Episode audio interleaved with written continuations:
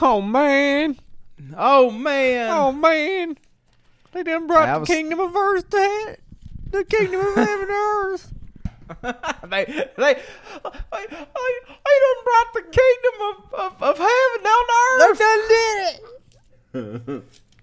what is the root of David? Open your Bibles with me, church, to Revelation chapter 5, verse 5. And one of the elders saith unto me, Weep not, behold, the lion of the tribe of Judah, the root of David. Now I ask you, what is the root of David? Dost thou know? Uh, where is uh, where is Michelangelo's David housed? I like fucking Italy, I think. The Louvre or something? No, dude, it's like a was the David was Wait. the the statue, so yeah, probably the Louvre. You can go see the root of David uh, rendered in. Oh man. And their dead bodies shall lie in the street of the great city, which spiritually is called Sodom and Egypt, where also our Lord was crucified. And they of the people in hundreds and tongues, and kindreds and tongues and nations shall see their dead bodies three days and a half, and shall not suffer their dead bodies to be put in graves. Oh man. Oh man! Oh man. Oh my! Oh man! The the two prophets are going to lay dead in the streets for two days, and then they'll rise again, and then things will get real crazy. There's 16 cubits. My house is all fucked up with cubits, man. Man, I don't even know what a cubit is. I, dude, I don't. I didn't learn the metric system. I like. I am fucking so, dude. Like this. That okay. So like the Zionist rally, right? Like um, the the whole thing was a Christian Zionism rally. It was not like a a, a Jewish Zionism rally. Like everything I saw, every video I saw was like every suburban like eh, the the parent actually at this point probably the literal people I went to like church camp with growing up. Like those are the people at that rally. No, there were there were Jewish people there. Don't get me wrong, but it felt like Yeah, the Chuck majority of Schumer, and Michael Rapaport. There's Michael Rapaport.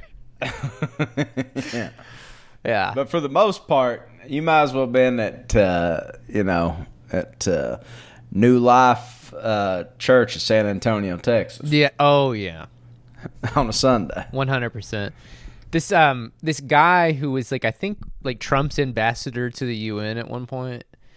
I think that's what, who he was. I could be wrong, but first of all, he had two really funny, two really funny tweets. Um, his name was uh what is it, David Friedman. Uh, overheard today at the rally, a local police officer said he received a career's worth of thank yous in one day. Yeah, imagine that. um, he also said what I think is the funniest thing. Maybe one of the funniest statements I've seen. Final estimated head count at the pro Israel rally in D.C. 290,000 people. Makes this the largest Jewish gathering in history since Mount Sinai. Oh my god, dude, that broke me. That broke me. It's like it's like, are we real? Do we really live in a world? We do. I know we do because most powerful people in this country believe that a man lived in the belly of a whale for three days. Like even the Jewish writers of that don't literally believe Jonah lived in the belly of a whale for three. It's allegory. Uh-huh. You know what I mean? We we live in a world legislated by people that believe in mythic realms and legends. Oh, dude. Not dissimilar to and, and before you get on your high horse about that, you need to think about your Star Wars and Disney consumption before you start taking John Hagee to task because there's only three feet of difference between Disney adult and fucking Christian Zionist. One hundred percent. Lick, dog. The moment I stopped going to church, like, okay, I didn't stop going to church after this, but I stopped going to this specific church and started going to a church where they were a little more kind of like you know loosey goosey, a little more lax. Where were the condoms burned at? yeah, like okay, it wasn't The, the, con- former or the latter? It, it was after the condom Okay. had been burned, which goes to show you my commitment, by the way. Um, But I remember saying in a Bible study group one one Sunday morning, after I was like licking my wounds because I was mad because I couldn't afford.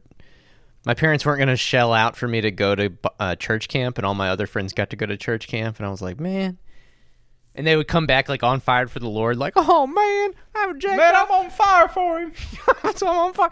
I haven't jacked off in 13 days. I'd be like, I got, I got. You imagine like uh, young evangelicals laying their coin down, like their Alcoholics Anonymous coin. You know? yeah. I got, I got thirty days jack off free. Yeah. Whereas me, because I hadn't gone to church camp and wasn't on fire, I had probably jacked off that morning. you had eight hours jack off free. You could see it in my eyes. They were like, Terrence is definitely not no fap. Like he's drained his seed. Look at him. Like I was like, Like, yeah, I can tell. I stayed up all night the night before watching like E's Wild On on the E channel. Wild on with yeah with Brooke Burke. Yeah, classic. Like that's the close we. F- folks, I love how everybody, uh, every like guy in his mid thirties, like jacked off to the same things. Yeah. Well, yeah. It's like was. Yeah, folks. This was 2002. Yeah, yeah. It's like I remember one time this girl sent me a picture of her titties. This was like 2002 over MSN Messenger, and it took like six hours to, you know, send. I just imagine you going about your day like you're like making some pizza rolls, like like you're planning for that JPEG to load in six hours, and you're going to jack the devil out of it. Yes, dude. And then like when I saw her at school later, she like pretended she didn't even really know me. I was like, what the That's how it fuck? goes, and so it goes. I dated many women who we talked every night on the phone, but at school we acted like we didn't know each other. Yeah, what was up with that? Why did they? Very weird time. Why did they do that? I don't know. Um. Okay, I got super sidetracked. Um. Anyways, Sorry, The- enough about our baggage. I was thinking about Sunday school. One Sunday morning, I was like in Bible study class, and I was like, "Well, you know, I was, I don't know, we were talking about something. I don't even remember how we got on the topic, but I was like, I was like, but yeah, I mean, this is the Bible, like, you know, it's surely we don't think of it literally, right? Like these are apocryphal stories, like you know, like, to like live our lives by. They're not like literal, right? And everybody looked at me like, "What are you talking about?" Like th- this is the Bible. This is God's word. Of course, it's literal. And I was like, okay, okay, what? okay, just let me just. Uh, I just want to bring us back here. So you believe that a man lived to be more than nine hundred years old named Methuselah, Uh huh.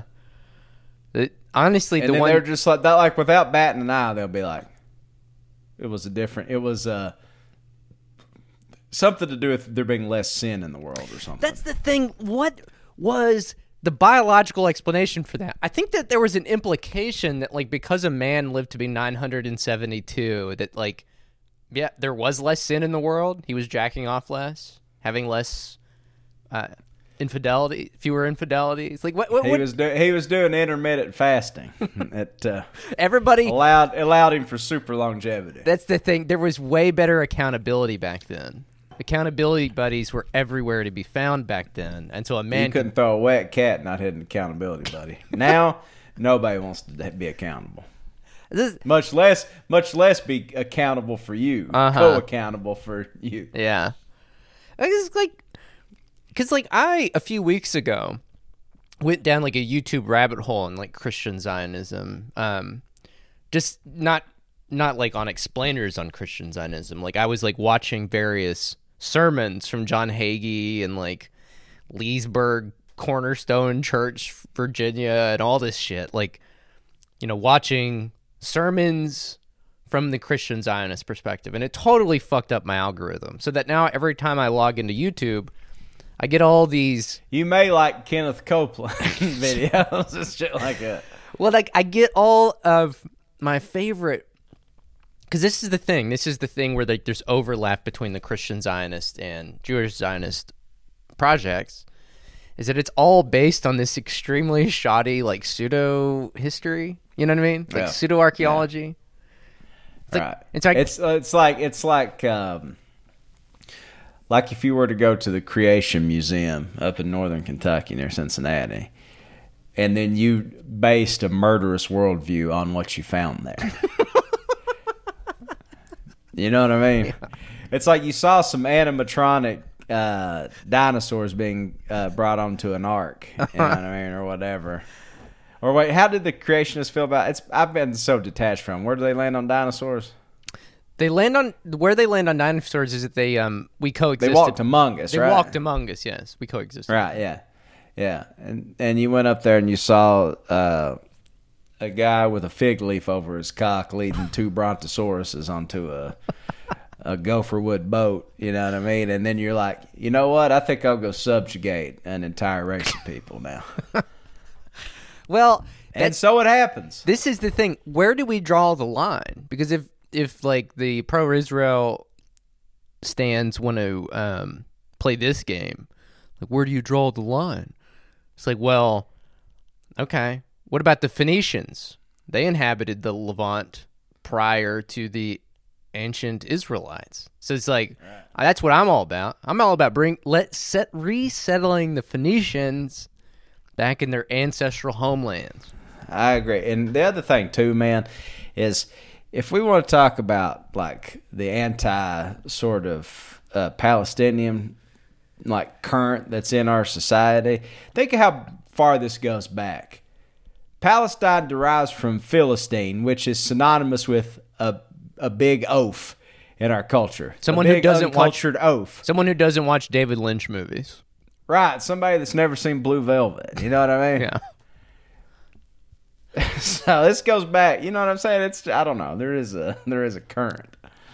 You know? Well, it is interesting that like so now I've got all these videos on my YouTube trying to cram this like pseudoscience down my throat, like about like you know, look at these vases. This is proof that this is the ancient Israelites' home.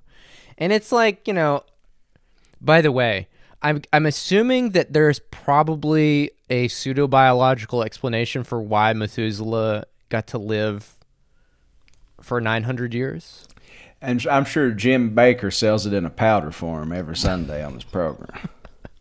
Uh-huh. Or like Benny Hinn when he was selling uh, chelated supplements. Well, this is the this is the Like all these, all these guys are wellness influencers, even though they look like absolute shit. They look like butter, like stuck in the microwave for twenty seconds. What I'm so fascinated about the Israeli project is that it is all based on history from 2,000 years ago, a lot of which is apocryphal, some of which is accurate, um, some of which is uh, biblical. But like the way they go about like perverting and distorting it all, like like the Samson doctrine, or like how you saw that video. Did you see that photo today circulating of IDF soldiers studying a Torah with a combat knife? Ah, yeah, yeah. It's just like the way they like go about like it's like okay, you say this is all based on like 2000 year old tradition, but like you just go out of your way at every step to you know, like I said, like distort and like dr- sap all of the meaning out of this, you know, this very This text that has meant a lot to a lot of people exactly, for a long, long, long, long time. exactly. It's just You know what I mean? well, and, And I don't also mean to come off as like religious or like a rabid atheist or anything. Those people are fucking annoying. I mean, people way smarter than I ever thought about being have died for this stuff. You know, right. but but yeah, when you start getting these like yeah weird perversions of yeah I, yeah I'm with you. Yeah, it's I don't know, man. There's there's like or or or you know uh I hate to say it, but you might not be third in line for the throne of Solomon when you're uh you know a Hungarian from Philadelphia. I just, I just want to say that you know. I mean, it is it is crazy because like so much of this, like I've tried to explain this to various people over the past month because like, do, dude, talking with family members, talking with people in the community, like, dude, you just drive 20, 30 minutes around here. Every church sign you see references in some. I won't say everyone, but like a shocking amount of them makes reference to the fact that like oh man it's coming it's finally here he's coming back Everybody is convinced this is the end times, but you know, here's the thing about the end times: the end times are, are not like the old end times. the new You end know, times. I've been th- I've been thinking about that a lot these days. Like uh, the if Christ returns on his horse to smite the enemies of in the valley of Megiddo, like it's going to be a lot more banal. Like we've we've made everything epic bacon in our heads, but like he might just like come down on like a you know a bank mule or something and A just LeBaron? like, or give some people some stern talking to. Yeah, he's like in a Chrysler. He's like, Yeah, an ethereal Chrysler LeBaron, a Delta '88 on 24 inch rims. Yeah, wood grain. the heavens. Yeah, yeah. I don't But- know. It is yeah. It's it's it's. I'm sorry. Go ahead. well. What is so? What I find so fascinating about it, right? I was trying to explain this to you the, to you the other day, like, or trying to articulate this after seeing the footage from that completely disturbing rally. But it was disturbing in a way that I can't quite put my finger on. Like, if I had to, if I had to describe the current moment in a word, it would be like just barren, like almost sort of like desiccated. I feel like desiccated is like the order of the day. It's like we're past the point where like the corpses rotted. Like now we just have bones. You know what I'm saying? Like we just have Right.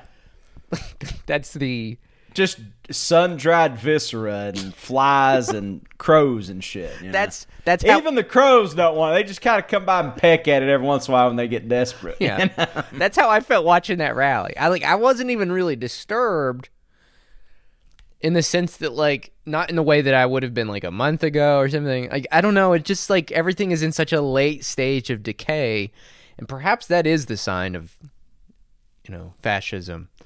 But let me let me just say probably the surest sign that if you're looking just for like some sort of visual cues that what's going on is bad uh, 300,000 people uh, begging for there not to be an end to bombing children is bad Yeah. enough on its own what by the way, But- you say 300,000. I put a huge asterisk besides that. That's way- like that's like Barry Bonds' record in the you know the baseball Hall of Fame. You know, you know, like Yeah, that's like when you're you're uh, trying to convince people you're not short. You're like, oh yeah, I'm like five eight and a half, five eight and a half. yeah, yeah, yeah. Or when you're a kid, like kids are the only people that like tell you they're ten and a half. like they want you to know that like they're old. They're they're not like their other ten year olds. Right. They've got six months on them. Right, you know? right. Um, but the other surest sign that things are bad is when you get uh, John Hagee uh, in his fucking snail trail just up to the podium. John Hagee is an absolute psychopath, and I know this because like I grew up in a in a family of Hagee stands. Yep. And I'll never forget this as long as I live. My my mom's friend, we'll call her Linda, was in this horrible marriage to this horrible man named we'll call him Gideon. Okay.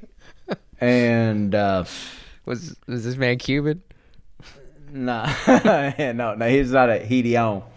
He was uh, yeah, just Gideon. I say that because he had just like a, a biblical name that wasn't super common. Okay, interesting.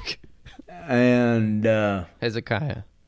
you know, she was like, it was so weird because she would always like give me a John Hagee book for my birthday. One was called uh, Israel, the Final Count, or Iran, Final Countdown, or something like that. Yeah. it was going to talk about like. Like the relationship of Israel to Iran, and like when you start seeing them button heads, that's when the that's when the clouds are going to part. Yeah. blah blah blah blah blah blah. And it is funny that like for as much as we pride ourselves in liberal democracy in this country and all this stuff, that we are essentially governed by people that uh, think the big one is going to happen, you know, based on like signs and wonders and, you know, uh, blood moons and, you know, whatever else you want to you want to drum up. But the thing about Hagee that it doesn't surprise me at all is like the why a Christian Zionist like him would find comic. Like first of all, let's just get this out of the way. This is a point that's been made a hundred times, but I mean, this is even going back to when we had Sarah Jones on the show many many years ago. We were talking about him and This is a man that fundamentally views Jewish people as cannon fodder for the return of Christ. One hundred percent. Like, if he felt This is not a friend of Jewish people. If I'm and I'm not talking about I'm talking of any stripe. Yeah. The, the the entire Christian Zionist project, by the way, which I need to stress, there are in I don't think I don't know if people like realize this and I think people I think some people think it's almost quaint or cynical or they think that like people don't I had someone in my mentions say like they don't really Christians don't really believe this. They don't really like blah blah blah. oh, brother. It's like oh, like dude, okay. Anyway, I'm sorry to interrupt you. I'll put a pin in no, no, that. no, no, no, no, no, no, no. Go for it. I was Go just going it. to say that like the entire Christian and Christian Zionist project, there are entire foreign policy think tanks like run by like the the billionaire DeVos family that like literally push an end times Christian Zionist foreign policy, Yeah. which means that they and and and I, and I need to stress this. They do have some institutional purchase and a lot of if you lived in the Bush era, you can see. It. Yeah, exactly. And they're still very powerful. Obviously, you know, they got purchased in the Trump administration, but even domestically, a lot of the things that they push, uh, you know, find expression and, in legislation, like all this abortion, uh, uh, leg- you know, legislation and packing the courts and all this other stuff. These people 100% believe this. You know why? because we are human and we die. Like, I can't stress this enough. If you think that after you die, there is another life where, like, per- uh, things are pretty much the same and, like, you don't have to worry about the terrifying prospect of, like, the party goes on without me, I'm, you know, pushed into oblivion, extinct, like a light, go- like a match being snuffed out, then, like, the afterlife is an extremely comforting idea. And so much so, I have found myself. I used to Warming back up to the No, I not that. I'm jealous of people who can believe it. Because I used to believe it. I used to believe it wholeheartedly. So much so that it would give me panic attacks. My very first panic attack was realizing that, oh, God, after you die, it's, it goes on and on and on and on and on and on. There's no on. end to it because we're humando. Yeah, we are, our lot in life is to be buried. That's what the Latin human comes from. And so, to our finite brains, the idea of it going on forever and you not being afraid of it probably signals that you need some some sort of counseling. Yeah, I was. And I'm not trying to shit on anybody's source of hope. I am not. I hope there is an afterlife that we all get to dance around in our new heavenly bodies and whatever. I don't I don't discount that out of hand. I'm just saying that our like Christian Zionism, Zionism is fundamentally our inability to to deal with our own failed finite existence, just like every other thing. But we've made it somebody else's problem. But but it yes, it's fused with the imperatives of empire, is what it is. Right. It's like in this weird thing, it was sort of born of this anti-Roman Empire ideology, and it Right. then became fused with the pro-American Empire ideology. Which is funny because, you know, what the scripture says about the rise of the Antichrist is that he'll come out of the revived Roman Empire. Mm-hmm. And it's like, and we're still sitting here slack jawed with drool coming out of our mouths, and we're like, nah, Not us. It's not us. no, no. Like Christians love to delve into eschatology and apocalypse and the end times, but they want a safe distance from it. That's why they love America so much. It allows them to comment on all this shit, but without getting their hands dirty, without having any skin in the game, and all this stuff. So we can sit over here in our fucking ivory towers while kids are being massacred by things called hellfire missiles. Yep. That's what I said on the show last week. The Antichrist has power to call fire out of heaven. They got a little literal thing called hellfire Hell- missiles. They're dropping that are like huge blenders. They're dropping on people, Yeah. I saw a video. and everybody still cannot see. Yeah. it's incredible. Well, and the thing is, the thing is, is like I was talking to someone recently, and they were talking about like struggling with a family member who's trying to convince them of this stuff, and I was like, don't argue with it. There's no point because the thing is, you can't argue with someone who is ready at a moment's notice to walk into the light, who who thinks that the life beyond this one is infinitely better and more seamless and more comfortable and You know what I'm saying? Like you can't argue Yeah. with that because like that is if that's the guiding philosophy, then that means that every that everything here on this plane is incidental. And that people and that yeah, and that we can allow we can walk away and wash our hands of children being murdered by hellfire missiles and that like we don't actually have and that's why the I I, I don't know. I mean I just I, that that's what's really scary to me about it. That's what was really scary to me watching that the clips from that rally, especially with Mike Johnson, who is our Speaker of the House, who's like a Christian nationalist. Can You they? know- can they just for the life of them? Can they just get somebody that's not a greasy little freak to like spearhead the party? Uh-huh. Why does everybody have to be like a sniveling little greasy fucking weirdo? Yeah. Have you seen the video? Did you watch that video I sent you of his wife? Oh my god! Yeah, you've said that perfectly. It was like the evangelical voice, Yes, yeah, but yeah, it's just like, like, this sub- weird, like It's like brainwashed kind of. it's Eva Braun shit. It's just like I'll go along with your patriarchal thing and do everything you tell me to do, but I want something out of it. And it's like, you know, power, influence, being the wife of the Speaker of the House, and like, I mean, what really is so s- scary, in my opinion, is that like a lot of you know, it's, this is the interesting thing. It's like a lot of like Christians, Christian Zionists deploy history here. People have even tried to appeal to me because they know I like history. Like, oh, you, you know a little bit about this, right? And it's Yeah. this, it's this weird, it's this very weird and scary thing where like a lot of, not all of it, not even most of it, but some portion of it. And I re- I learned this in a class in college. But some portion of our history, our, our knowledge of the world 2,000 years ago, does come from the Bible. And so it kind of can become this thing where if biblical history gets uh, assimilated into capital H history, like accepted mainstream history, then it can start to look like it's coming true. It can start to look like it is a self fulfilling prophecy. Right, And right. then and that's what I meant on an episode a few weeks ago when I wasn't endorsing this. I think people misunderstood me. I was not endorsing this like linking up of Christian eschatology and Marxist eschatology.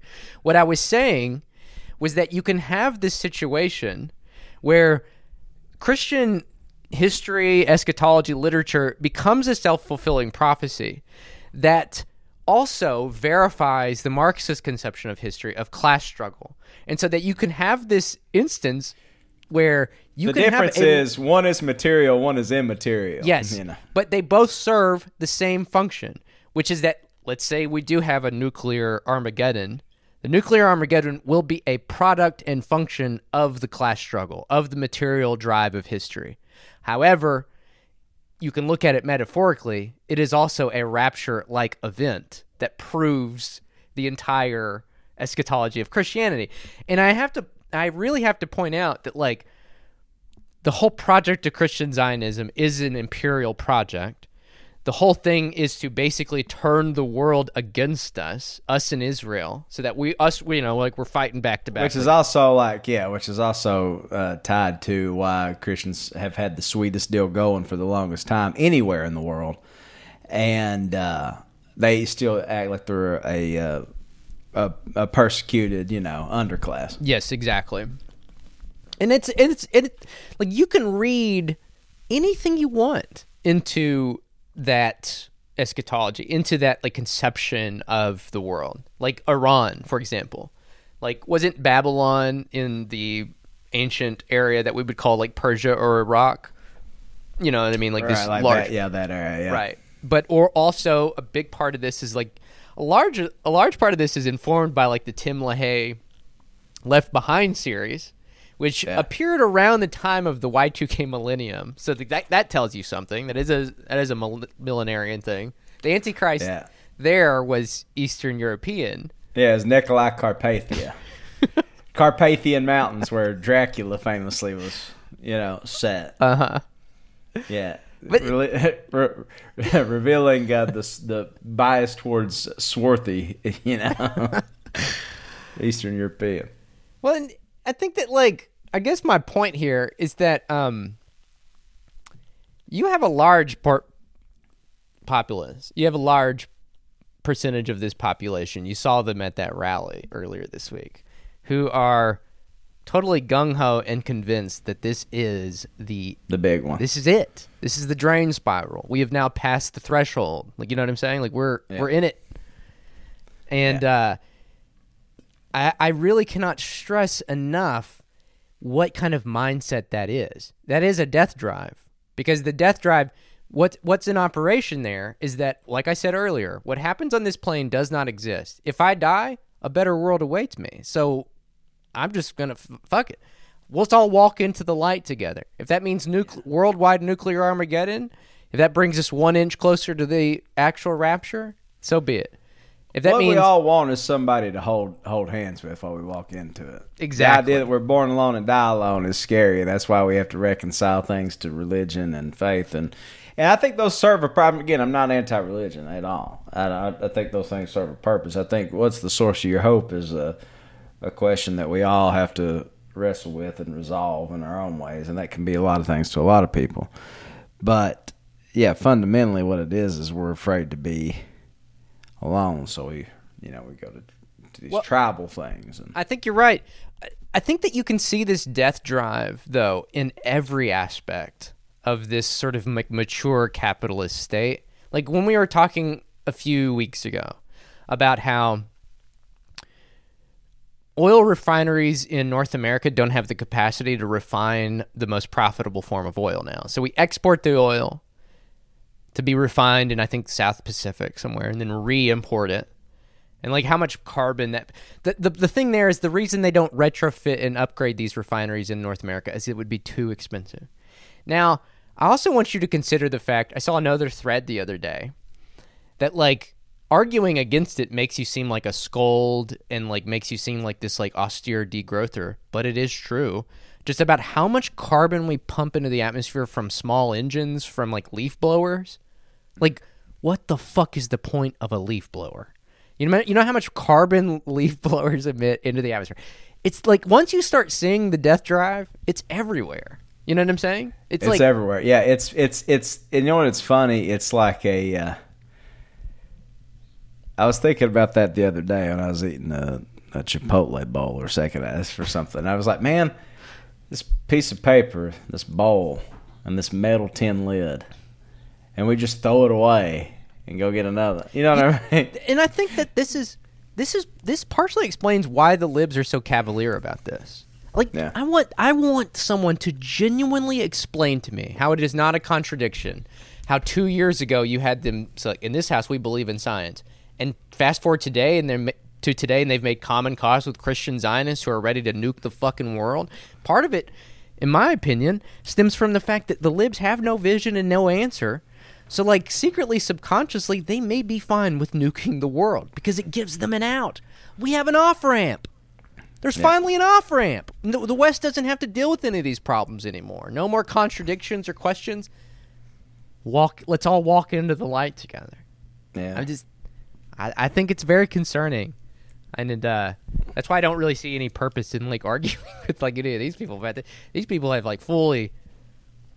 uh, th- This is a matter of life and death, and like I said, if like the life after this is better than this one, like you, you there's no sense in arguing over that, man. And one of the greatest tricks capital's ever played is impoverishing people, not only materially, but also spiritually and mentally, to the point that we've clung our hope to the great hereafter rather than right now, which is also not for nothing totally unscriptural from a Christian perspective. Scripture says God gave Adam the power to subdue the earth. God gave the earth to the children of men and the fullness thereof. God, I've always like anytime I've ever wrestled with my own Christianity or anything, I've I've often thought about you know the deists, which you know are often you know sort of tied to Thomas Jefferson. Not Right. a good guy, but there is something I do like about the idea of like acknowledging that God just does not he exists, but he just does not meddle in our affairs. You know what I mean? Because at least then you have like person like the idea of that like I have to be a part of this, and I instead of like this hands off Jesus take the wheel shit, which is just baby brain shit. You know what I mean? Life is overwhelming, right? No question about that. It's tough, and God knows I'm not a portrait of fucking mental stability, but I at least have the presence of mind to know that I can't just live how I want to. You Right. know- you know what I mean? Even though I do sometimes and it's wrong. you know? Yeah. You know, it's it is interesting that I think that like if you view Christian Zionism as a um if you view it as like a a, a project of fascism, and that's the only way to view it, right? Because it embraces death, it embraces mass death as a solution to the world's I'm problem. go ahead and say I just want to go ahead. I want to put something to bed here. Fascism is here. Like we can quit talking about it like it's something coming down the road. Yeah. you know what I mean? It's it's here. Which, and again, I think that this is the thing. To Christians, it appears that that verifies everything that they've been taught and believed.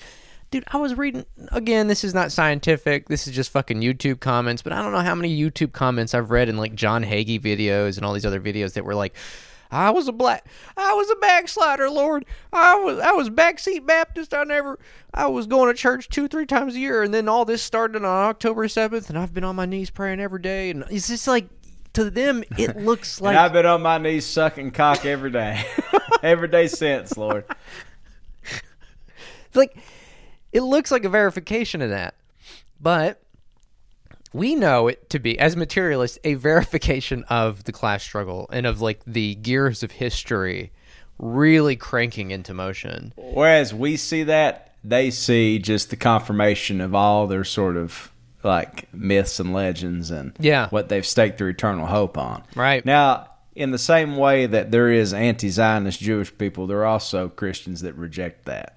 Oh yeah That say that we need to we need to cast aside the wrong parts of our tradition and lift up, you know, the you know, Yeah. uh, the better angels of, of our nature in, in, in, in that regard. just like there are just like there are Jews all around the world who find it absolutely disgusting that they're massacring tens of thousands of people in their name or distorting all of their religious traditions and practices just for this fascist project of annihilation. I mean, I think that like and I, and, there, and perhaps there is a tangent here, perhaps because like if you consider Marxism to be like a project of the Enlightenment, um, and of the West, a lot of which is based off of Christian theology, for better or for worse. It, it, either, it either accepts it or rejects it. Then, like, perhaps, again, I, I think people interpreted me saying this as an endorsement of this, but I was saying, like, if you just look at it from, like, the 10,000 foot perspective, perhaps there is something about the religious worldview, the Christian religious worldview, that contains a kernel of truth about the class struggle that was then picked up on by, you know, radicals in the 19th century. So, because otherwise, how do you explain that, like, you've got this signal event that verifies these, you know, various sort of like, yeah, these various eschatologies, these various worldviews, like these various. Well, uh, uh, also, something we got to talk about as long as we're dealing with like apocryphal stories. Like there is no consensus on the idea of the rapture in the end times. right. It's all based on like a, a, vaguely veiled. Well, also, I mean, the Book of Revelation, but also like a thinly veiled reference in I think Thessalonians, one of the one of the Thessalonians about being called up. Right. You know, and the dead in Christ will rise, and and, so forth. Um, uh, first, and then people have sort of ran and fashioned a whole sort of uh, myth out of that Right. that you know that we call the rapture. Like you, you won't find the word the rapture in the Bible, Right. you know what I mean? That's like an invention of like, uh, you know, like early 20th century Pentecostalism, like that turn of phrase, you know? Right. Right. Right. And then spread to the Southern Baptist and you know so on and so forth. And then you got like a, a hodgepodge of various denominations that make up something called evangelicalism, which is essentially about getting money. dude this is i think this event will be kind of the thing that pushes a lot of american catholics into protestantism evangelicalism like did you see that bishop bishop strickland or whatever in texas who was dismissed by the pope no. and people were flipping out like the pope can't do this and, and, and people were The pointing out Pope, like fi- Pope finally uh, pulled Buck Strickland's credential. Yeah. Yeah, no, the idea of the rapture as it is currently defined, is not found in historic Christianity. It is a relatively recent doctrine, origin originating from the 1830s. It, the term is Okay, used so frequently been around among a little bit before. yeah, the term is okay. used frequently among theologians in the United States. Um, I Anyway- thought it had its origins in Pentecostalism, like the Azusa Street revival that gave us Pentecostalism, just because Pentecostalism is so tied to the acts of the apostles. Yeah. you know what I mean. Like we believe in healing, laying on of hands, speaking in tongues, right. all that kind of thing. So it would make sense that this sort of scattershot idea of a great calling up into the sky would be one of those type doctrines. Right, right, right. We, nevertheless, we still believe it wholeheartedly. I think it, this gets at something that's very interesting, which is that like everywhere you look now, from the economy to what's going on in Israel, when what's going on in Gaza, everywhere you look now, there is this widespread attempt to basically retcon every single aspect of society. Like you've got Biden celebrating Bidenomics, right? And saying that no, the economy is actually good. They're trying to like change your perception of the world rather than change the world itself. Right. They, and and you that see this man last night was still talking about beheaded babies and be- babies being burned alive. Yeah, dude. Last night, Yeah. stuff that's been thoroughly debunked. I mean, and it and it extends back into the past too, like with their attempts to rewrite history. The historiography of the term rapture itself is an example, but also just, uh, I mean, did you see that video clip of the press asking Biden about, like, can you show us proof? Like, what evidence do you have that there are terrorist tun- tunnels under Al Shifa Hospital? And he said, nope, not. I won't show you anything.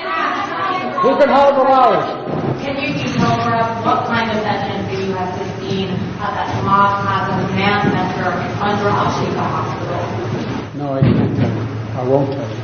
And, and then Don't have to. Don't have to. And then you've got like Kirby, you know, spokesperson for the Depen- Defense Department, Kirby going out there and saying like, we have, we have uh, evidence saying that Hamas has been storing materials, uh, weapons. There's tunnels under the hospital.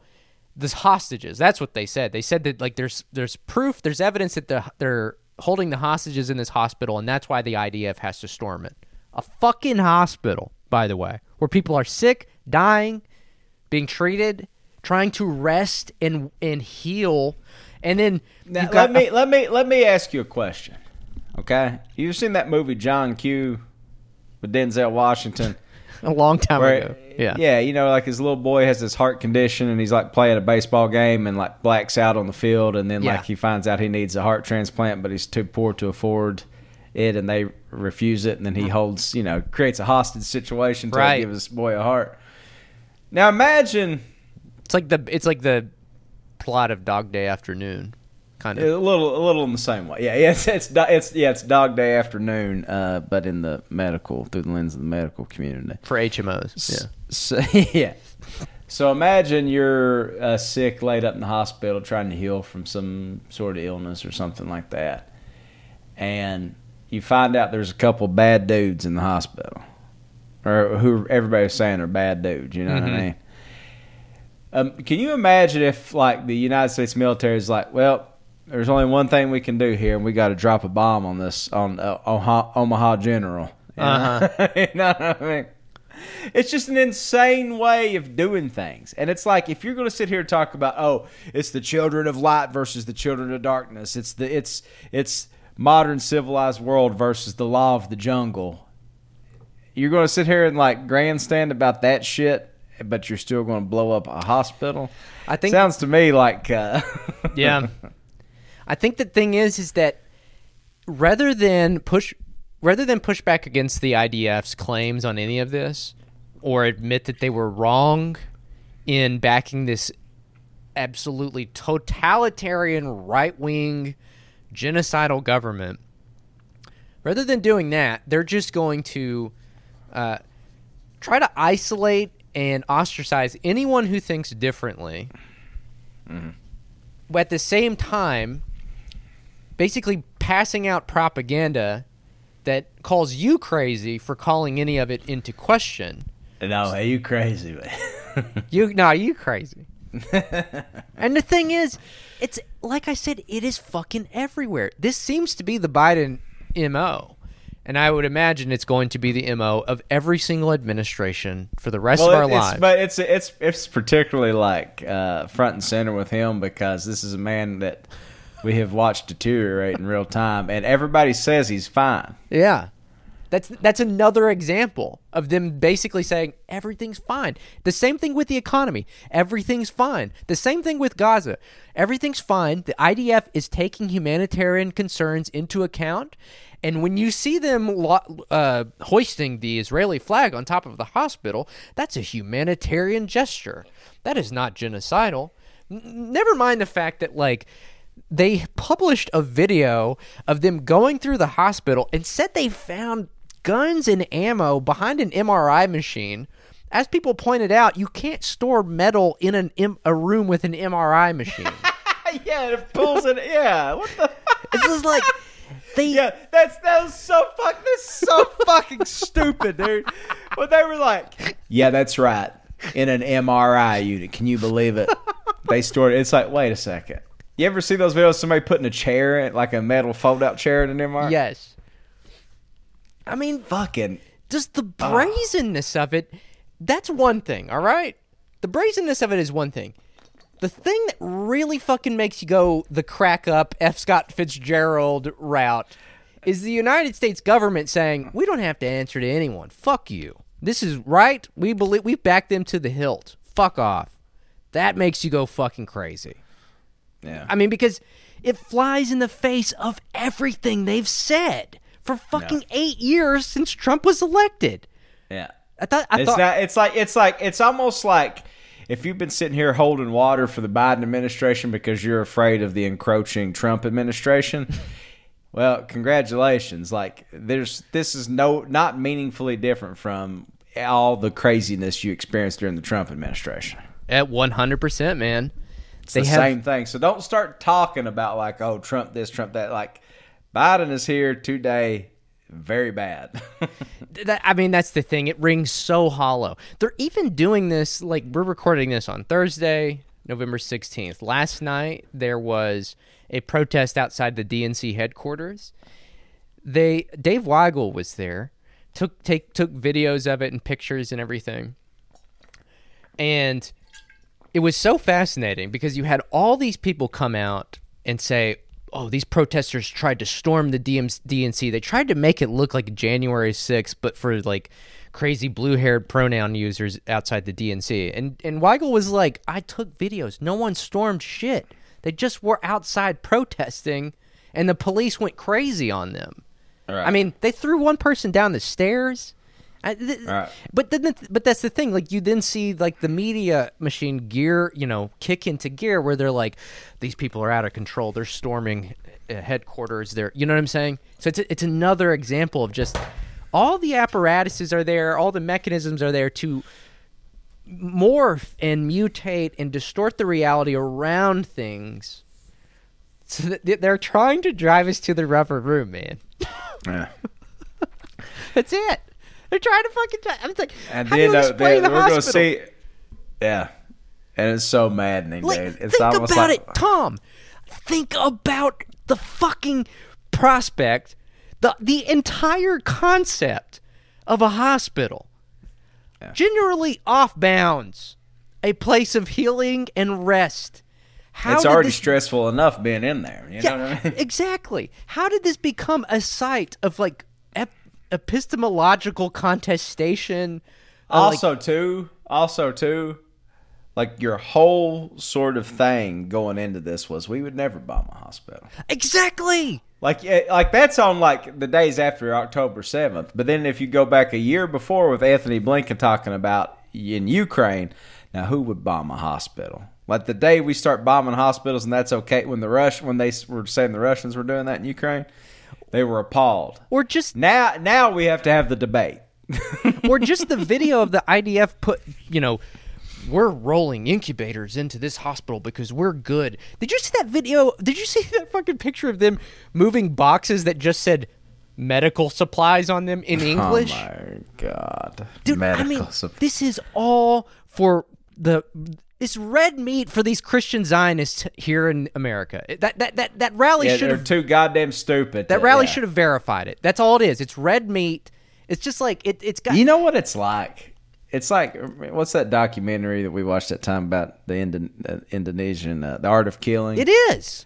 It's like it's like you know, like all those guys are recreating like everything that went on. It's it's a lot like that, except the real thing is them recreating it. Like it's Yes. like nothing. Here's the thing about everything that just drives me insane. Everything is a fucking prop anymore. Yeah. Like it's a even like a sweater is not a sweater. It's like just like a reasonable facsimile of what people would have worn at one time to stay warm, and we're just going to throw it out in a year. You know what I mean? Dude, that is spot on. You're right. That movie, for those of you who haven't seen it, the filmmaker got these guys, it was Indonesia, right? They, they got them to recreate the crimes that they had perpetrated in the 60s, basically genocide and communists. They the filmmaker got them to recreate them through film. And by doing so, these guys they they one of them anyways has like a fucking breakdown and realizes the the atrocities he's committed, but then he kind of like sublimates it back into like and rationalizes it. What you're seeing now is almost the inverse. They're recreating the crimes in real time, but they're doing the crimes While under- they're doing the re- while, they're doing the reenactment exactly while they're for an doing American audience. for an American audience as simulacra. It's so fucking bizarre. And I think that honestly, if I had to take a stab at what it is, if I had to take a stab at like trying to understand like what this means, like because I've never really quite seen anything like this. You saw hints at it in like the Russia Ukraine thing because there's a lot of propaganda there. But this is propaganda on a whole other level. Um it's like I I have this book that I've tried to read a few times. It's a little too dense for me, but I I think I basically know what he's saying and I do generally support it. It's by a Palestinian. His name is Wael Hallaq. And he wrote a book called Restating Orientalism. It's like a critique of mm-hmm. Edward Said's Orientalism. Edward Said, yeah. He does he didn't like he's not throwing out Edward Said's book. He's just pointing out a lot of the deficiencies in it. Edward Said was a literary critic. He was not a historian or anything. And so Right.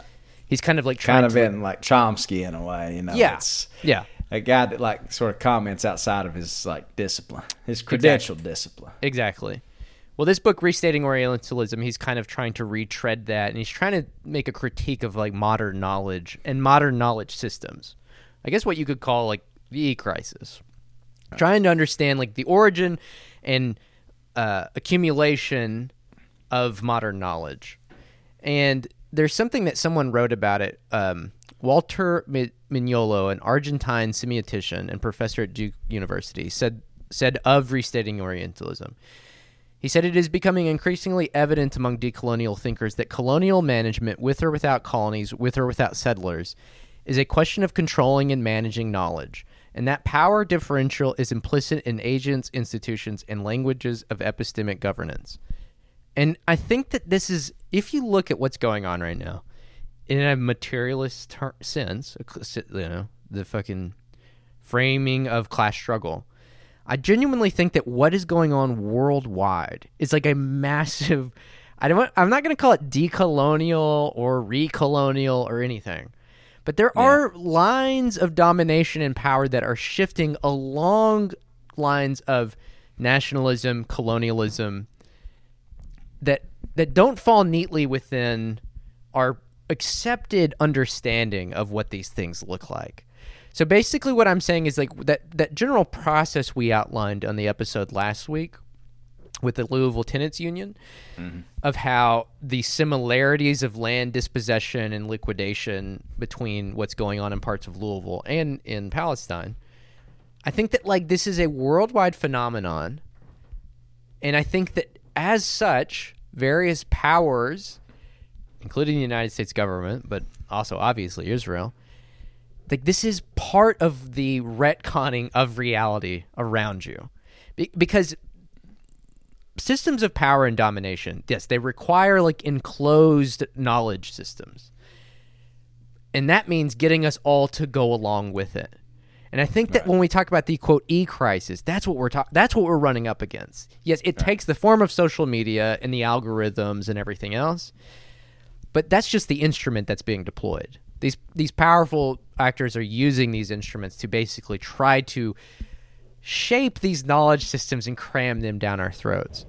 But like, I just want to point out the extent to which they go, because didn't you say and i'm not going to like name names or anything but just at the most facile level like depersonalized level like don't you know people who have like tiktok accounts that have been approached by like israeli proxies and basically like Yeah, uh, uh, one of my good friends from college has like three million TikTok followers. Makes these little skits, and was approached by this group called the Six. They call themselves the Six Points, and they've got a couple of big sort of public-facing boosters in the stand-up comedy community. but they approach these. Re- I mean, really, where you I mean, always this start. is just yeah. Well, yeah, and um, they.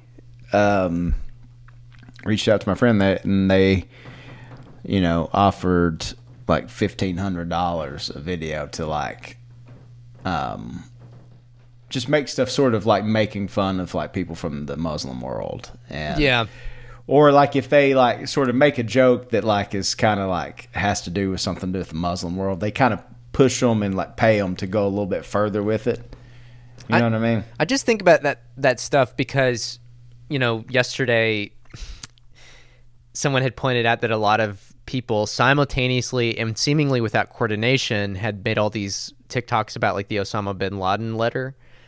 Did you see that? Like Oh, yeah, yeah, Osama bin Laden's, Laden's letter to America in like 2002. Like all these people had just had like spontaneously quote unquote started quoting it and talking about it on TikTok. And that's what I'm talking about. I don't know who's behind that, but I have to assume someone in sub agency or institution is behind it. And that's what I'm talking about. Like this yeah all these actors have presences and they try to like influence our sort of like you know the way we build knowledge the way we build our perception of the world and uh, people could even probably say that about us i mean you could go look at our funders. They're all on patreon.com where you can become one too. Paid for by the generous patronage of supporters like you. Yeah yeah. At, the point i'm trying to make is that like you aren't crazy you aren't having a crack up you shouldn't go to the rubber room with the straight jacket but if you do i mean i'll be there with you. But th- that's part of the point. The part of, the point is to destabilize your conception and preceptions about these things to the point that you feel insane even having to argue it. You genuinely feel insane having to argue that hospitals should not be invaded. Yeah. You, you feel insane having to argue that refugees that we should not drop missiles called Hellfire missiles that shoot out blades everywhere and shred everyone around them. right. I mean, you should not have to point out when you see the IDF posting about how magnanimous they are and benevolent they are in providing uh, incubators because, quote, we are not at war with the population of Palestine. You should not have to point out that on October 13th, Israeli President Isaac Herzog said, we will hold the entire Palestinian population to account. They are all responsible for this. Like the the whole point is to make you go. It's to destabilize your.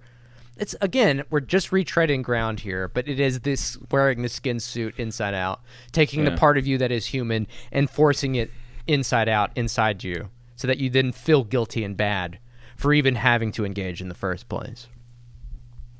It's, it's maddening. That's uh, a sorry state of affairs. There is, there is some hopeful things though. Did you see this? Friend of the show, Anne Boyer, resigned her post as uh, poetry editor of the New York Times Magazine. I did not see that.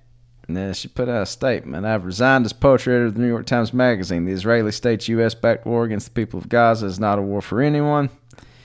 There is no safety in it or from it, not for Israel, not for the United States or Europe, and especially not for the many Jewish people slandered by those who claim to be essentially doing it in their name and stuff. Hell yeah! So there's still, Shout out, Ian. Yeah, That's tight.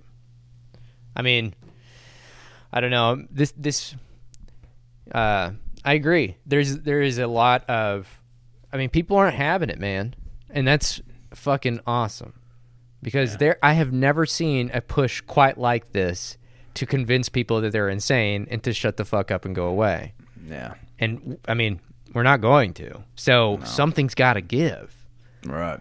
Uh, Either and you quit or I'm going to the rubber room. or both. Actually, Palestine will be free, but I will be in the rubber room too. I think that's Yeah. the most likely outcome. the Rubber Room Liberation Front, yeah. the RRL, RRLF. Uh, Uh, shit. Well, I don't know. I just think it's topical because I just I've just been thinking so much also just about like the Biden administration's attempts to portray the economy as great. It's good actually. It's amazing. Like they released a statement this week actually saying how good it is. Yeah. Uh Biden said uh, today we saw again that the American economy continues to grow even as inflation comes down. It's a testament to the resilience of American consumers and American workers supported by Bidenomics. My plan to grow the economy by growing the middle class. Um, I mean, you know, it's it's it's conjuring an illusion out of an illusion. There's no material basis there. Again, yeah, wages are growing, sure, like unemployment is down, but like the cost of living is absurd. It's insane. Rents, it's all I mean, you know, debt, uh, fucking child cost of childcare. But that's the thing. Like if you just bracket out like certain things, then you can make a good enough case and I guess send people out like Stancil to uh, beat badger people over the head. I mean, that guy's another example of it. I don't know how many people I've seen him drive insane. Because as long as you just stick to the line and say, no, Israel has a right to defend itself. No, the economy's Well, good. here's the thing about Stan- Stancil, though. Stancil's playing a dangerous game because he is trying to drive people insane, but he ain't built for that. you know a what lot I of mean? these guys aren't. No, I will go ahead and tell you. Uh, while I think they should die in rotten hell, Ben-Gvir and Benjamin Netanyahu in their youth would absolutely beat the hell out of me. No question about it. Hmm. Stancil ain't ain't built like that though. you know. Uh huh. I mean, don't get me wrong; those motherfuckers have a long road to hoe too. I, but Yeah. I mean, I, I already have this vision in my head. Anybody that's about my age will know there was a GI Joe animated movie, and there's a scene where Nemesis Enforcer pops up, and Sergeant Slaughter has to step in. And he's had enough, and they tussle for a little bit before Sergeant Slaughter slams him on his back and says, "This is for Duke," and gives him a you know the you know the knife handle fucking yeah. two hands right to the chest. This is for Falcon. This is for da da da da. And then he says, This is for the US of A. Of course, I would amend it to not be for Right. the US of A. And then he says, You make me sick and throws him in a hole. Uh, well, yeah, I just um, you know, while we're while we're at it, while we're talking about it, yeah, the uh, I think it should be heavily documented and go down in history that John Hagee spoke at that rally. Uh, I think that you know that's should not be passed over. like that you had multiple people chanting no ceasefire. That this was a hate rally. I mean, this was a fucking. It was like a Nuremberg rally. This was a hate rally. These are Christian Zionists. They hate life.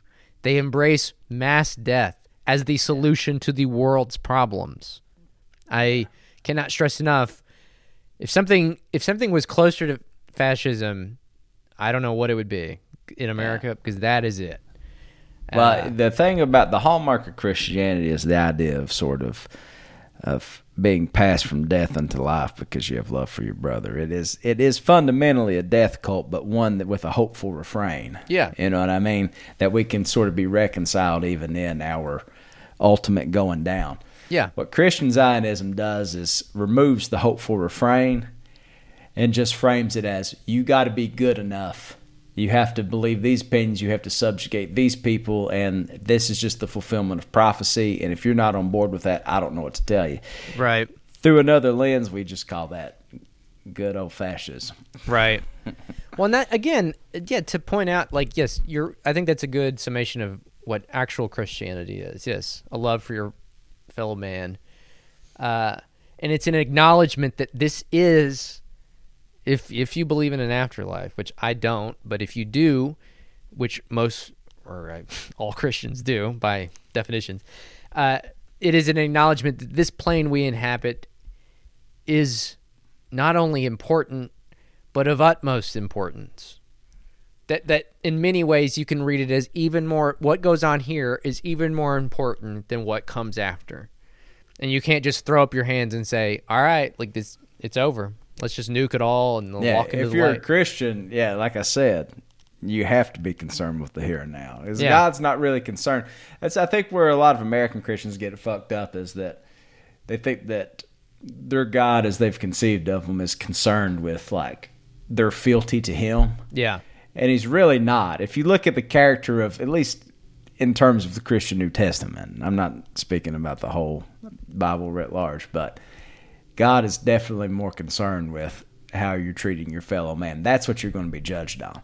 yeah, Not if you were pious enough or like, you know, even says it.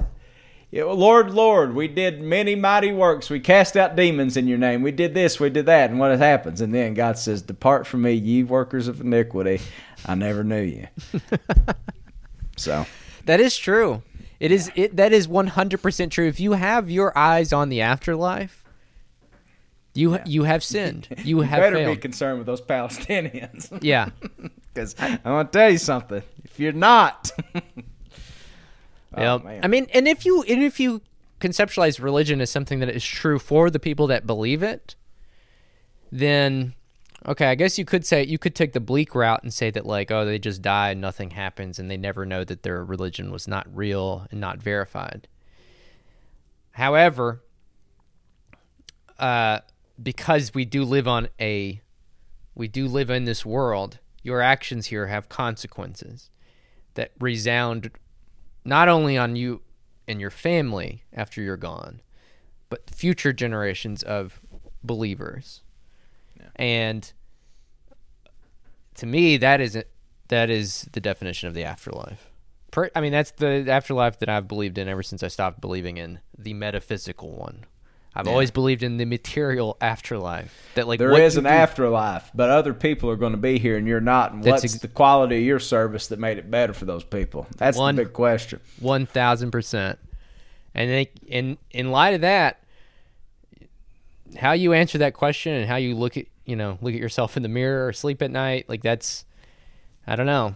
I, I just don't I don't I do not s- understand, and plenty of people have pointed out the pointlessness of pointing out hypocrisies, but there is nothing uh, fellowship worthy. There's nothing brotherly or Christianly about chanting en masse for no ceasefire, for continuing to murder people.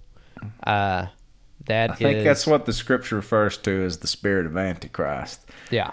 I mean, the very definition. Yeah, you don't have to. The, the, the problem with American Christians too is they're all time concerned with some sort of weird cosmic event that's like a sign or a wonder, Yep. and they just won't take things on face value. It's something I've said a couple times on the show, but it's like for people that are like, you know, always looking for like the surest sign of the end time. They're the least curious people I've ever Yeah. seen. It is weird. It's also funny because, like, in their conception, the Antichrist is like fascist coded. You know what I'm saying? Like, why else would Tim LaHaye have done in the Left Behind series, like the Eastern European Nicolae Carpathia? It's like the whole, the subtext is like fascism, like oh, it's authoritarianism, like you know what I'm saying?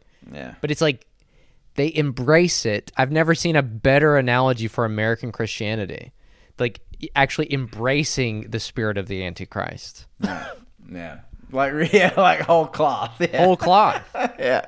It's astonishing. Oh, it is, man. It's you know, there's this phrase that's been ringing in my head over and over, and I'm working on this thing that I'm going to pitch maybe about some of these things. But the phrase "the reprobate mind," you mm. know, is usually echoed by evangelicals in the scripture to like condemn homosexuals, Right. Because of where it comes from. I think in Romans. And I really don't think there's a better phrase for actually what these Christian Zionists uh, have, but the reprobate mind, where the Scripture says that you'll be believe a lie, be turned over to a reprobate mind to believe a lie and be damned. And Right. that's exactly what you're seeing with these people now. Will they suffer ter- eternal torments? I, I don't know. If, uh, if if there was a just God, maybe so. But Well, I would go so I would say that yes, pro- probably not. However, it depends on how you define afterlife because eternal torment if we are all tied together, if we're all bound together by the material world, by social relations, by our common humanity, if the future of humanity is hell, mm-hmm. then that means you are damned to hell. And Ultimately. the other the other thing too, I was thinking about that. I was thinking about like these John Kirby characters and Antony Blinken and all that stuff. There is kind of an eternal damnation because your name is forever going to be attached to that. Exactly. So you may not care in the here and now, and you may think that like, okay, well, I'm just taking my marching orders or I'm doing whatever, and like, you know, I'm a flawed man, and you can do the whole broken man routine. But the reality is, you could change. You could have changed it a month ago. You could have stepped in there. You could have said something, but instead, you're continuing to do this, and you're going to die in great shame one day. Yeah. And your friends and family might remember you as a swell guy and a great dad, but everybody else is going to remember you for what you really are. Yep. And that's that's uh, and that's the that's what's fascinating again about it. It's just like I thought in this house we believed in science. I thought in this house we didn't believe in like these superstitious like the, it's like they don't believe in that because they have no answer. Like truly, they they don't have an answer. The best they've got is quote unquote Bidenomics, which is an illusion. It is premised on on an argument, on trying to convince you that the world is not what it seems. right. That's insane. That just goes to show you how hollow and f- completely facile their whole project is, and why it's ultimately terrifying. If we're talking is, about the, it is weird. It is Yeah. weird. I mean, we we referenced. I mean, a lot of people on the left referenced like in the Trump era, like hypernormalization, the Adam Curtis documentary, and like you know, there's parts in there where he talks about how like Putin would like consult with these like avant-garde theater people to like do these like protests, you know, like these sort of fake protests and stuff like that. And how like we all sort of got our brains broken by what we were seeing every day, knowing that it was not right, knowing that Right. it was like off, knowing that there was some sort of, you know, chicanery going on. And how that while at the same time bemoaning some future Trump presidency, we've just adopted the same sort of Schadenfreude tactics, you know. yep. Well, I hope I said that right. no, no, no. I, I, you did. Congrats. if you want to be really pretentious, you can say Schadenfreude. Ah, oh, the real Germanic pronunciation.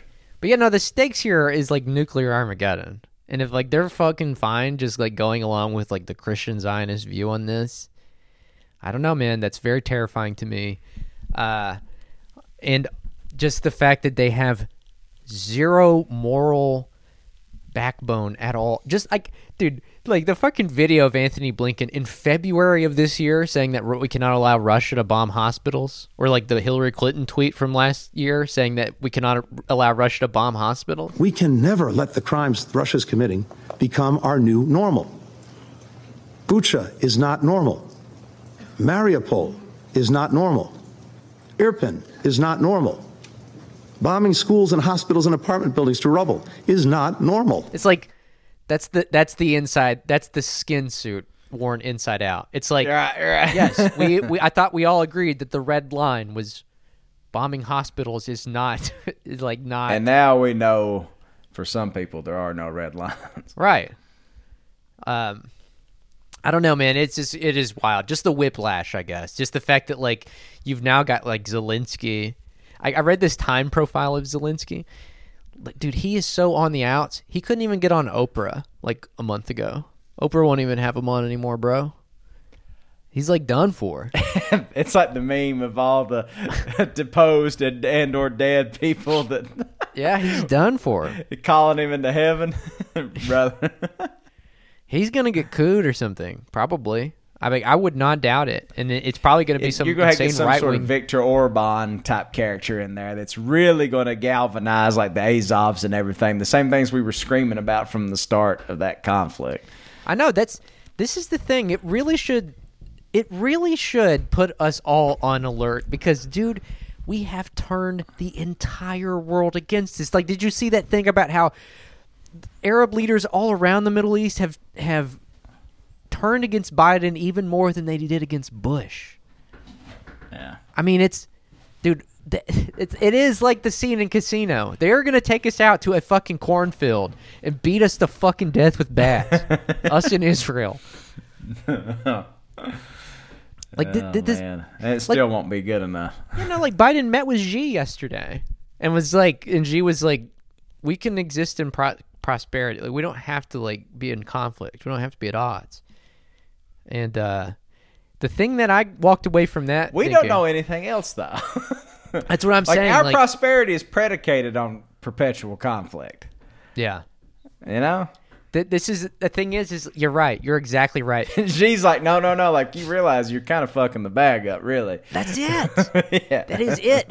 That's the thing. China seems to be the only like world power that doesn't want to nuke the entire world system. Right. So I mean, I take it that what you will. I still don't think that they're communist. Personally, get mad at me all you want, but they're not. But they are rational and they don't want to nuke the world system, like so many in the West do.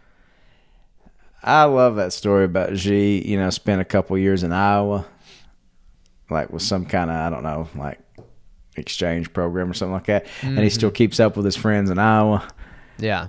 You imagine if like if like uh, yeah like uh, the leader of Iran or something like uh, was a AmeriCorps Vista in Letcher County, and like we still kept a correspondence. Yeah. Yeah, I guess we should wrap it up. But yeah, no, Zelensky's fucked. Um, I saw a tweet that said Poland has imposed a transit blockade. Zelensky canceled presidential elections. The Russians are about to destroying, begin destroying in- energy infrastructure, and there is no news about further supplies of Western weapons to Ukraine. It's like that they and again, Can we afford two wars? Sure, but you know, I think we're kind of over this one. right? I don't know, man. Just gets at what we were talking about on the Patreon this past this past weekend. It's like, what is the end game here? Is there one? Is it fully propelled at this point by like death's death cult Christian Zionism? Because that means we've all got skin in the game at this point. so Oh, it's like yeah.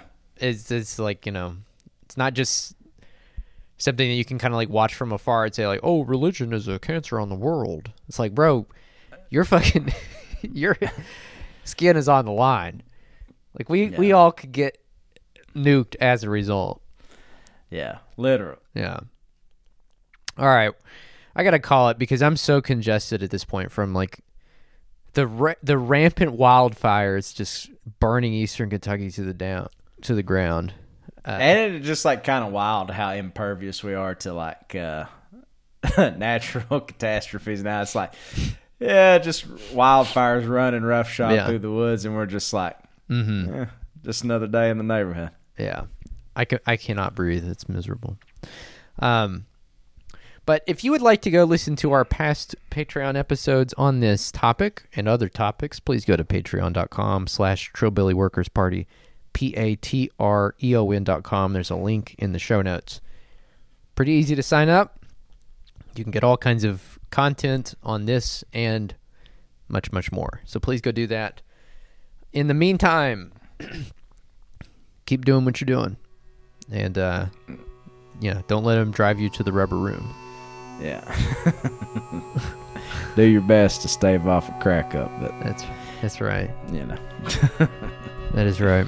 All right, gang. Well, thanks again for listening this week. We'll see you on the Patreon feed in a few days. Adios.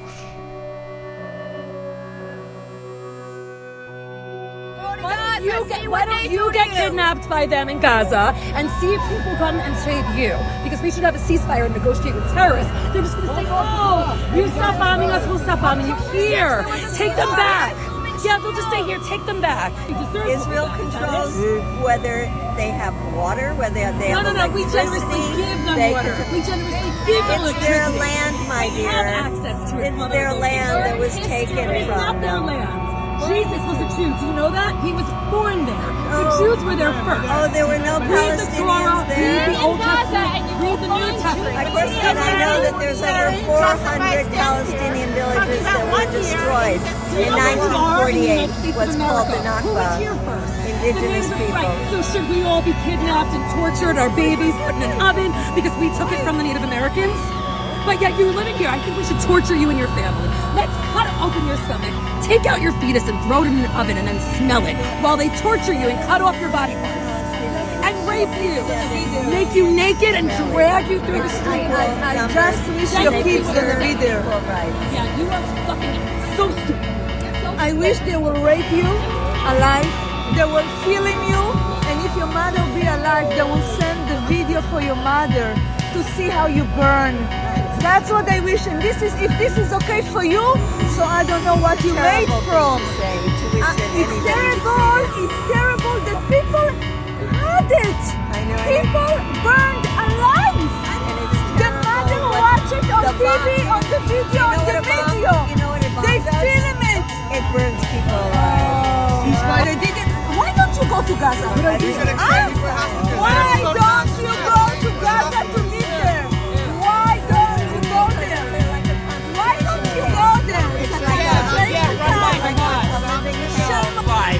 love. Let's be very clear. My ass, your ass.